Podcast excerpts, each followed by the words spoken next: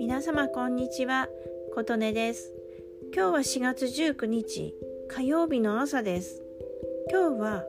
日常でできる花粉症対策ということをお話しします。私は今50歳過ぎてるんですけどちょうど7年前の45歳まではずっと花粉症に苦しんできました。47歳まではということはなぜかそこを境にピタッと症状がなくなったんです。それまでは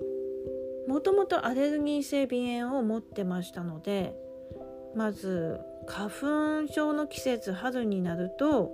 鼻がねいつも以上に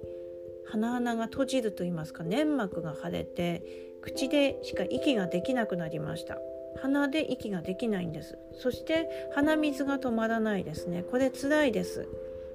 でさらに目が痒くなってやっぱりどうしてもね我慢しててもこすってしまうと目の粘膜がボンって両側が腫れてしまうっていうちょっと悲惨な状態になってそれが毎年の状態だったんですね。でもなぜか45歳くらいにピタッとそれがねなくなったんですよ。まあ、とはいえ少しあの鼻が苦しくなって鼻水は多少は出るんですけどそれまでに比べたら全然なぜ収まったのか原因はわからないんですけど症状がひどかった時は一応花粉症の時期は対策をとってました。えまず外に出る時はマスクをしてえ眼鏡をかけてました。マスクをすることで鼻とか口から花粉を取り込むのを防ぎ眼鏡で目に目からね花粉を取り込むのを防いでいましたあと理想を言いますと帽子をかぶって髪に花粉がくっつくのを防げばいいと思うんですけどちょっとそれは出勤途中に帽子かぶるの知ってる方に見られたら恥ずかしいなと思ってやってませんでしたね。で外に出る時はそのような対策をしてそして家に帰る時は玄関でまず入る前に、うん、コートとか紙とかもうパポンポンと花粉がついてる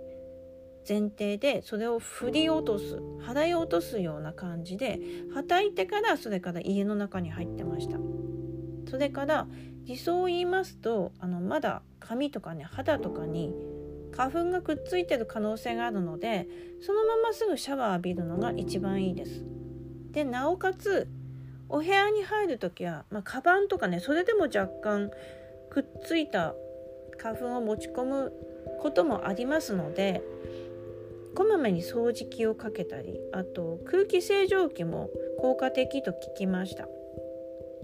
れだけまあ物理的な対策をした上であとはそこの季節はうん、免疫を下げないようにしてましたね。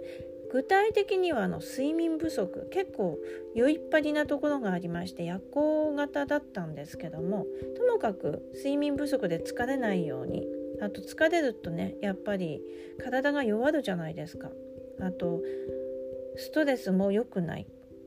それから食事もきちんと3食とる。バランスを考えるということを留意するのがいいと言われていますのでまあ、ちょっとだけねやっぱり意識はしていました早くねこの季節花粉症が飛び交う季節また過ぎればいいですよね今日もお聴きくださりありがとうございました。